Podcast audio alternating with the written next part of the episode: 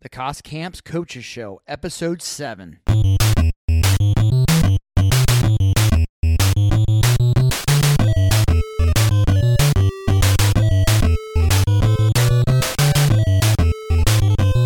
welcome to the Cost Camps Coaches Show. On the show today, we have Bryan Strohl. He's the head football coach at Cocalico High School. Coach Strohl, right out of college, Coach Strohl got hired at Cocalico as a teacher, and he began his coaching career there as well as a volunteer. He volunteered there for 2 years, got a contracted position in 2007. For the next 15 years, he was an assistant under head coach Dave Gingrich.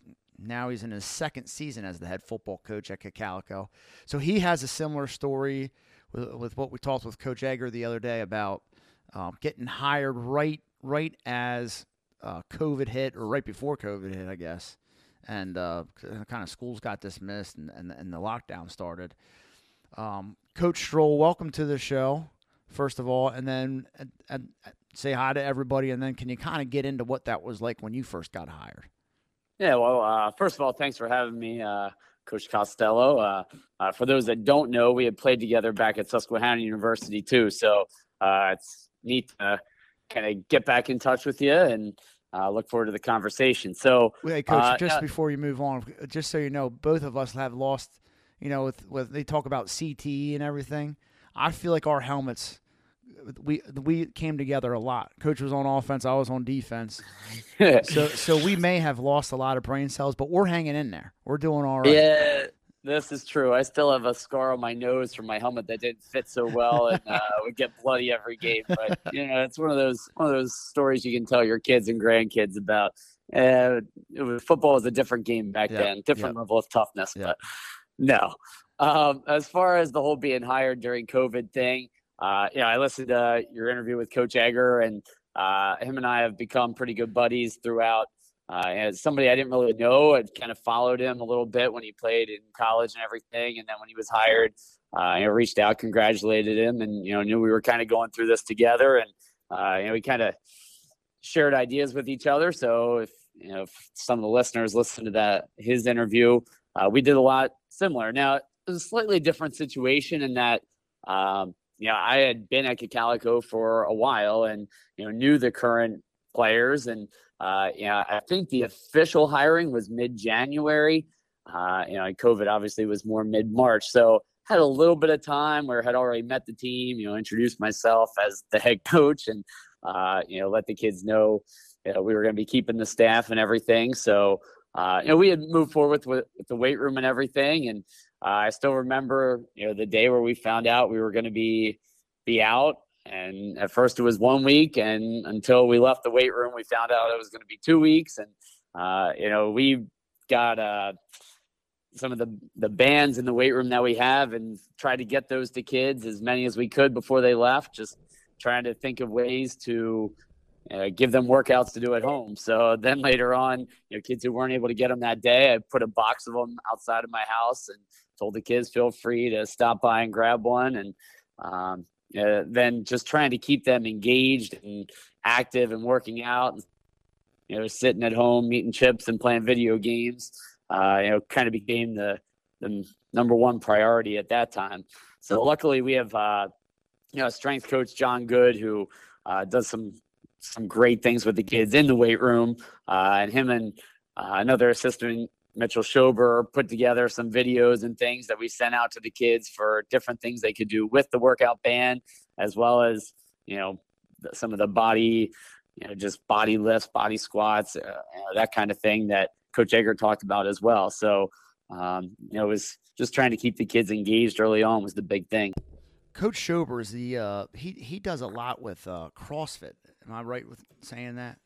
Yes, that's correct. He I guess at LVC I had worked with Roman Clay, and a lot of people might know that name because he was such a phenomenal player. But he was a coach on the staff, and I think they would do that CrossFit together. And some of the stuff I'm not really familiar with CrossFit, but some of that stuff sounds like it would transfer so well to football. And having a guy like Coach Schober was probably such an unbelievable asset. Because they talk a lot. At least Coach Clay would talk about like hip snapping and how quickly you could do that, and that's such a transferable strength to football. Is that kind of stuff definitely that he focused on? Yeah, I mean, so he has that background, and then Coach Good is more, more of the Olympic lift, power lift, that kind of thing. So it's a nice balance. When we do our summer workouts, they work together, and I think one of the big differences from back when we played, is we have a big focus on the stretching, the flexibility as well, and a lot of that comes with the CrossFit mentality as well. So we try to give the kids a nice balance of workouts so that they're getting those power lifts, but they're also not getting tight and not pulling things. I'm sure every head coach would say this too, but we're the person who maybe gets interviewed or whatever, but there's so much more to it. And one of the big things in the transition to head coach that I lucked out on was the majority of our staff stayed in place. We had our special teams coach, Dan Sukanik, who had been at Wilson for years and then had been with us here for years. He knew he was retiring from teaching, and when Coach Gamer stepped down, he knew that was going to be it for him too. But other than that, everybody else stayed on, and having that continuity is so important, and having guys that, we know what each other are saying before we say it. That having that trust and knowing that you have a quality group of, football minds, but also just great people, great individuals to work with your kids, work with the team. That's huge. So I can't say enough about the guys that we have on our staff and what they do for our kids, not just during football season, but all throughout the off season as well.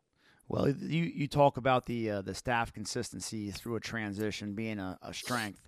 That's certainly the case, and it was with Cocalico. But the saying always goes, or maybe it doesn't always go, but I've heard it a lot, is you don't want to replace a legend. You don't want to be the head coach that replaces a legend. And in the Cocalico area, if you don't know Coach Gamer, Coach Dave Gamer built that program up, and I would think he is somebody that raised the bar there, set it high, and that would be a tough bar to keep up there. Can you talk about replacing him and how that? Did you talk about that transition? Sure, and I'll go back even before Coach Gamer with Coach Kaufman.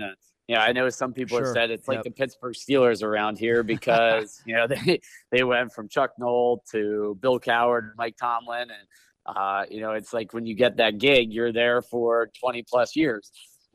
Coach Kaufman did a tremendous job for so many years.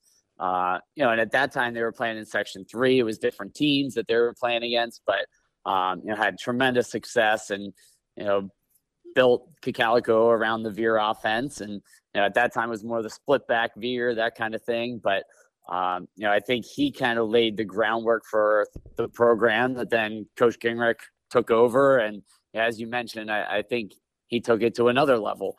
We were playing against bigger schools than they were back when Coach Kaufman was there, and, Section 2, and built the whole rivalry with Manheim Central and everything like that. And, I can't say enough about Dave Gingrich. Anybody who's ever played for him knows him. He can be tough on people, but he'll also love you up. And I think some people in the stands might see him hollering at a kid, but what they don't see is him pulling that kid aside afterwards and, having a heart-to-heart about, why he came down on him and that kind of thing. And there's so many – Coach Gingrich and I have different personalities, but there are so many things that I learned from him that I apply today, in that role. And there's obviously many different types of situations you can take over. And I would agree with you that replacing a legend is difficult, but it's also good in that culture is already there and in place. And now you're more putting, your stamp on it and trying to, similar to what he did with how Coach Kaufman had set the bar and he raised it. And I look at, our goal is to take it from where he left it and continue to climb. So, I think I talked to Coach Hahn a little bit over at Manheim Central too. Obviously he was in a similar situation. Right, yep. That's a great example. Certainly picked his brain a little bit as well. And obviously, we're rivals and everything on the field, but He had reached out to me early on, and I know we had talked at a clinic one time. I don't know if he remembers it or not, but we were waiting around and just said about how it feels like there's more things that coaches can do for young coaches getting into that role, because you don't know what you're getting into until you're actually into it. So yeah, coming back to your question, having that culture already in place is huge. And already knowing the kids was nice. And as far as COVID goes, obviously there was a lot of challenges with it, but I think we were planning on keeping things fairly similar. And what COVID, I think, did for me, for us, was I think it helped the kids to see me in that head coach role, just because we had to make changes that maybe we wouldn't have made otherwise, but you had to make changes to schedules and the way you did things. So kind of forced some of that on us. What is your, besides being the head coach, what else, what other titles or what roles do you have with the football team in terms of game planning? And in other words, are you a coordinator, are you a position coach? What else are you doing? So I call the offense, which that was a change that, again, we knew this transition was going to happen a couple years in advance. It was something that David talked to me about. And, at first I was like, I don't know if I ever need to be a head coach. I just enjoy working with kids. And, the more I thought about it, I wanted to see Cocalico football continue. And, we weren't sure if anybody else on the staff would really want that role. And so decided at least 2 years in advance that, we would be going that direction. So with that in mind, like I had always been more on the defensive side of the ball. And, as far as game planning goes, I coached the running backs and always knew what was going on with the offense. But over the last 2 years, really started to transition more to the offensive side. And I think there's a lot to be said, too, for when you work on the defensive side for so many years and you try to work on defending the option and defending defense or offenses. I think then when you flip the roles, it helps you, on the offensive side too. So, since taking over as head coach, I've been calling the plays on the offensive side. My right-hand man is Coach Mark Stauffer, who has been coaching offensive line here. He came over, had started at McCaskey, was there for, I don't know, close to 10 years, I believe. And then when Dave took the job at Cocalico, he hired Mark to be his line coach. And his knowledge of the option offense and he's continuing to learn. Watches Army, Navy, Air Force, sends me clips left and right. I couldn't even tell you how many videos I have on my phone of plays that they're running. And, what if we did this? What if we did that? And, it's trying to sift through all that and pick out, what's going to work for us. But, as far as game planning now, it's pretty much on the offensive side. And Chris Loudenslager is our defensive coordinator and was doing that when Dave was the head coach too. So I kind of trust him and the defensive staff to do their thing. And I pretty much stay more on the offensive side now. When you guys are game planning offensively, does that start on the Saturday following a Friday night's game? Do you start to look at the team you're going to play the next Friday before the previous Friday night's game? When do you guys start the game planning process? Well, what we do, and I think what we do is probably a little different than what some other schools do. First of all, we don't bring our kids in on the weekend. That was something that we never did with Dave as the head coach. And, I'm sure there's some benefits to it, obviously, but ultimately I think as a staff, we believe the kids need to be kids too. And, some have jobs and, I know we talked before a little bit about, you still have people with farms and things like that in the community. And football requires so much time, commitment from the kids, from the coaches. So as far as we don't bring the kids in over the weekend, we ask them to watch some film that we'll send out to them. But what we do as coaches, we meet after the games Friday night at one of the coaches' houses, either mine or Coach Loudenslager's normally, and we'll watch our film. So normally that goes till about 2 a.m. or so, and then go home and sleep for a little bit. Wow. So you're watching that night's game, the game you just played, you're watching that Friday night. Yep. Wow. Okay. Yeah. So, and that kind of started, years ago, this would have been, so Dave's son Brock is now playing at Delaware. Right. Mark's son Jared just graduated or will graduate, just finished his senior year.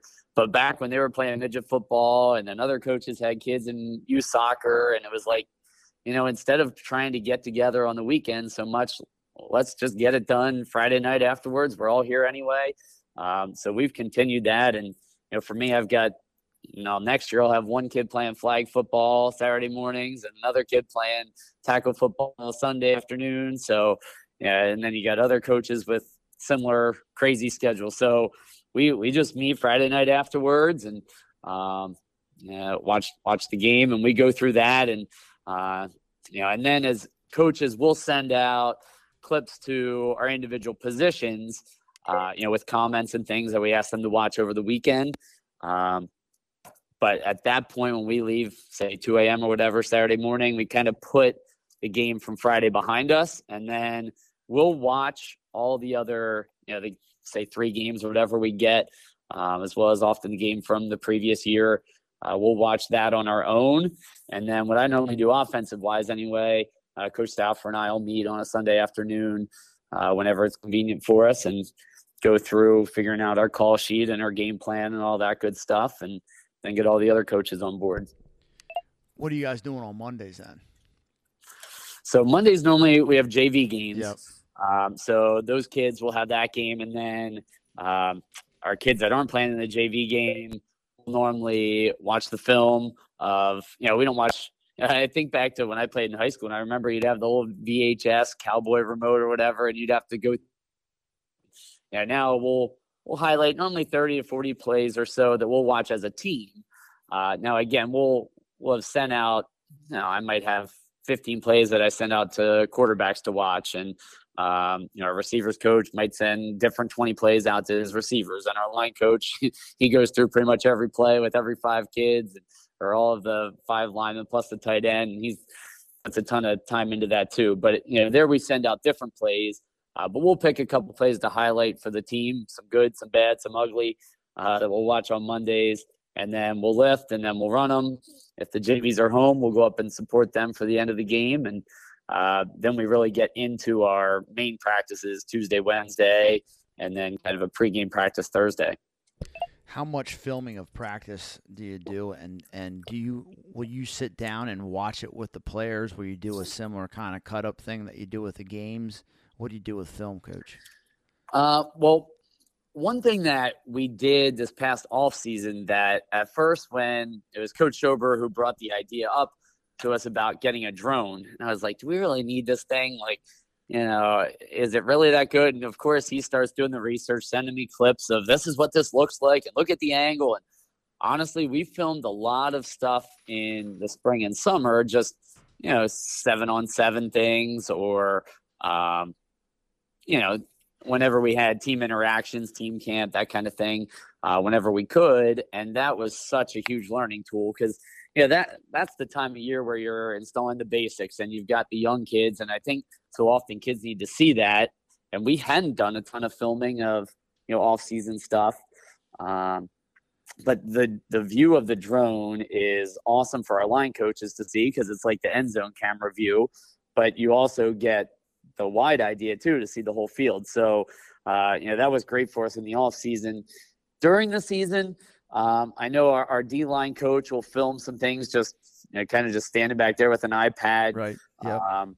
And he'll break some of that down. And sometimes we'll film our 7-on-7 if our DB's coach wants to go through that. But honestly, I wish I had time to go through practice film throughout a week too, but it's so hard because you're trying to watch film of the other team. You have quarterback club meetings on Tuesday nights. We have Wednesday nights where our skill kids come to my house, our linemen go to Coach Stauffer's house, and we feed them, and then we watch film together there of the team we're playing. So just your time is so limited, and it's already such a time commitment as it is, and you've got a family as well. So you're trying to balance everything. I wish there was more time, but unfortunately, you got to try to make those decisions. Going back to what you talking about your drone, okay? I'm gonna kind of plant the seed right now. We had a drone at Lower Dolphin this year. We had a drone. I saw when I was still working at Lebanon Valley in the spring, we had a game at Alvernia because it was an exhibition game. Alvernia had a drone and filmed the game, drone footage, shared it with us. It's unbelievable. And we used our drone for practice. We and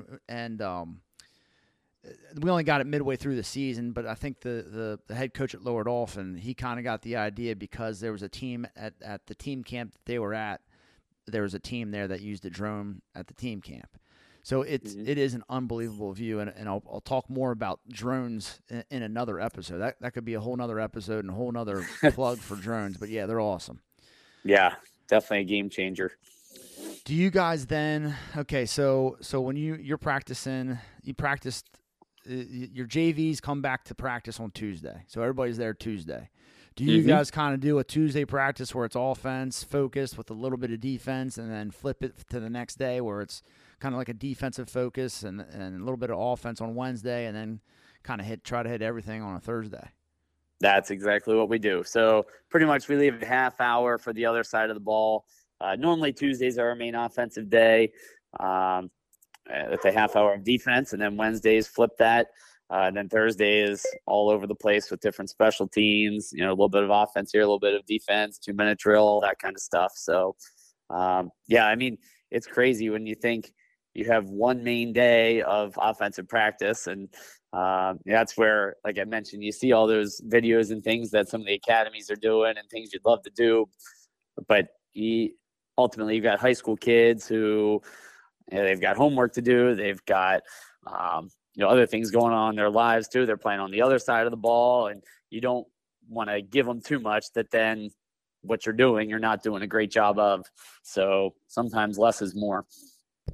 I used to question coaches that would do the whole 2-platoon thing just because I thought they were taking like their best athletes out of the game on one side of the ball. But man, when you talk about, and I've never been a part of a high school program that did the 2-platoon thing either, but I see it done. But man, because their players are only focusing on one side of the ball, that is in terms of just knowledge of the game and what they're doing, and you can correct them and teach them. You have that one extra day to do all that stuff. That is quite the advantage. Yeah, we love to as much as we can, but it's just if you're at a big 6A school, right, it's more doable, but just numbers wise, and then you have a couple injuries, and now you're really getting down on the depth chart. So it's not feasible with probably 90% of the high schools in the country, let alone Pennsylvania or District 3 or eastern half of Pennsylvania. It's just not feasible. There's the resources. They're just not there. Talking about your special teams. So you kind of talked about, Thursday, you kind of do it all. You mix in some special teams. Are you doing those on Tuesdays and Wednesdays as well? We normally have 15 minutes of special teams Tuesday, 15 minutes of special teams Wednesday. So normally, say we do kickoff, kick return on Tuesday, punt return on Wednesday, and then Thursday we'll go through all those again, plus PAT field goal. Kind of depends on when kickers are available as well, because we try, if we're able to get them at a practice, we'll try to do things that involve them. So, so we're working that on Tuesday and Wednesday as well. And you said you're lifting with the varsity on Monday. You do a lift. Correct. So we have our kids get 2 lifts a week. So our varsity kids will lift Monday, Tuesday. Our JV kids will lift Tuesday, Wednesday. And then while the JV kids are lifting Wednesday, we'll often take those varsity-only kids and watch a little film with them of the team we're playing, just because otherwise they're sitting around waiting. So let's be effective with it. And then on Thursday, we do a study hall right after school, something that Coach Gingrich had started that I think is – a great thing. Again, these kids who you keep selling to them, your student athletes, I think it's something that shows that, we put the value on the education part too. It gives them a time that they can see teachers if they need to after school rather than running right to practice. And, to the teacher's credit, some of them will come and work with the kids at our study hall in the cafeteria too. Great. And, and then when they're done with their time studying, we'll read off the kids' names who have A's and how many A's they have. And if they have 4 A's, we stand up and clap for them, whatever. And, and then we have a character coach, which that could be a whole nother episode too. But Tim Van Dolen's our character coach through the Fellowship of Christian Athletes. And he actually works with Warwick, Manheim Township, and Hemfield are the 3 schools that he works with FCA now. But he had started with us as a character coach before that. And that whole role of character coach can be whatever you want it to be, dependent on the individual, the school, the coach, whatever. But, Tim, I think, has been with us maybe 6-7 years now. And he just does such a tremendous job for our program. He was, he's been the head of our midget program for a couple of years as well. So it was nice to have that coordination. But going back to Thursdays, he'll give a 5 to 10 minute character talk with the kids, and he's at our practices, and he sees what's going on. He knows what happened the week before. And, we have our general pillars of our program, that kind of thing too, but he tries to build it around, but he also, talks to the kids about things that are relevant in their life. And so much of, what we're trying to do, that's not just the football part, but the part about creating, better students and better young men. So, what he brings to our program and doing that on Thursdays has been a huge asset for, what we're all about and what we want our program to be known for. Okay. So are you at the middle school now? Yeah. So, I taught my first 9 years. I taught third grade, 7 at Reamstown Elementary, then 2 at Denver, and then had the opportunity to come over here to sixth grade, which is at our middle school, and took that opportunity. And I love teaching elementary, but first of all, God bless all elementary teachers, because when you teach all those subjects, there is just so much time. And, coaching was an important part. Obviously, you're a teacher first, but it was an important part of what I felt like I was put on this earth to do. And, being on the middle school schedule, it's so much nicer to do both jobs. Our time schedule matches up, and, what's great is, sixth grade's the first year that this class is all together rather than at the individual elementary schools. And I'll have half the kids in my class and the other half I see in the sixth grade hallway and get to know them. And, then you see them 7th and 8th grade years in the hallways, and then I'm over at the high school pretty much every day after school. So it's neat to be in the kids' lives for 7 years, and for many of them, hopefully beyond that too. There's a little bit of a recruiting aspect to that too. And again, that could be a whole nother episode, but just being able to talk to middle schoolers about football and the advantages of, and it's probably cool for them to see that the head coach is in their building and they're familiar with the head coach. I mean, there are definitely advantages and disadvantages to not being in the high school, but I definitely like the situation. Like you said, you get to know those kids, and it helps to get them out. And luckily, with having Coach Stauffer and Coach Sean Smith, they both teach PE at the high school. So I think it'd be really difficult to not be in the high school if you didn't have a couple coaches over there that you trust and who do a great job with, helping you out with things where you just need to be in the building. So, definitely pros and cons. Okay. So tonight, I know that you've taken time here out of you had parent teacher conferences today, and they're going into the evening. So I appreciate you taking the time that you had with your break to talk to us coaches on the show. And I know that I don't want to hold you up too much longer, 'cause I know you don't have much time, especially today. But I really do appreciate you coming on, and have you on again down the road, and we can talk about some of those things where, the drone, the character coach, recruiting, all that stuff. Maybe we can talk about some more of that stuff in the future, Coach. But I wish you luck. You did a great job this year, and I know Coach Ganger's proud of you, and it's fun to watch you and to see your name in like the news headlines and things like that. And it's cool, because I know you personally, and you're a teammate of mine. So I'm thankful that you came on today, and keep it rolling, man. Well, thank you very much. I appreciate you having me. I love what you're doing here. And I think the whole podcast thing is nice. I'm a guy who tries to multitask, and it's hard to watch and do something else, where listening and doing something else is often a lot easier to do. And I think it's a way that as coaches, we can continue to learn from each other. And I look forward to listening to the other ones other people you have on as well. So thanks for having me. Best of luck with everything. And I'll talk to you soon. Thanks, Coach. Appreciate it. If you're enjoying the Cost Camps Coaches Show, go over to costcamps.com. That's COSCAMPS.com. When you get there, it's going to ask you if you're a player or a coach. Your coaches enter here. Click there. And there's a little bit of a blog there, kind of just goes over some of the things I've seen on the internet. And that I haven't been as up to date on that as I like, and I'm going to work on that. And hopefully here in the upcoming weeks, I'll get more on that.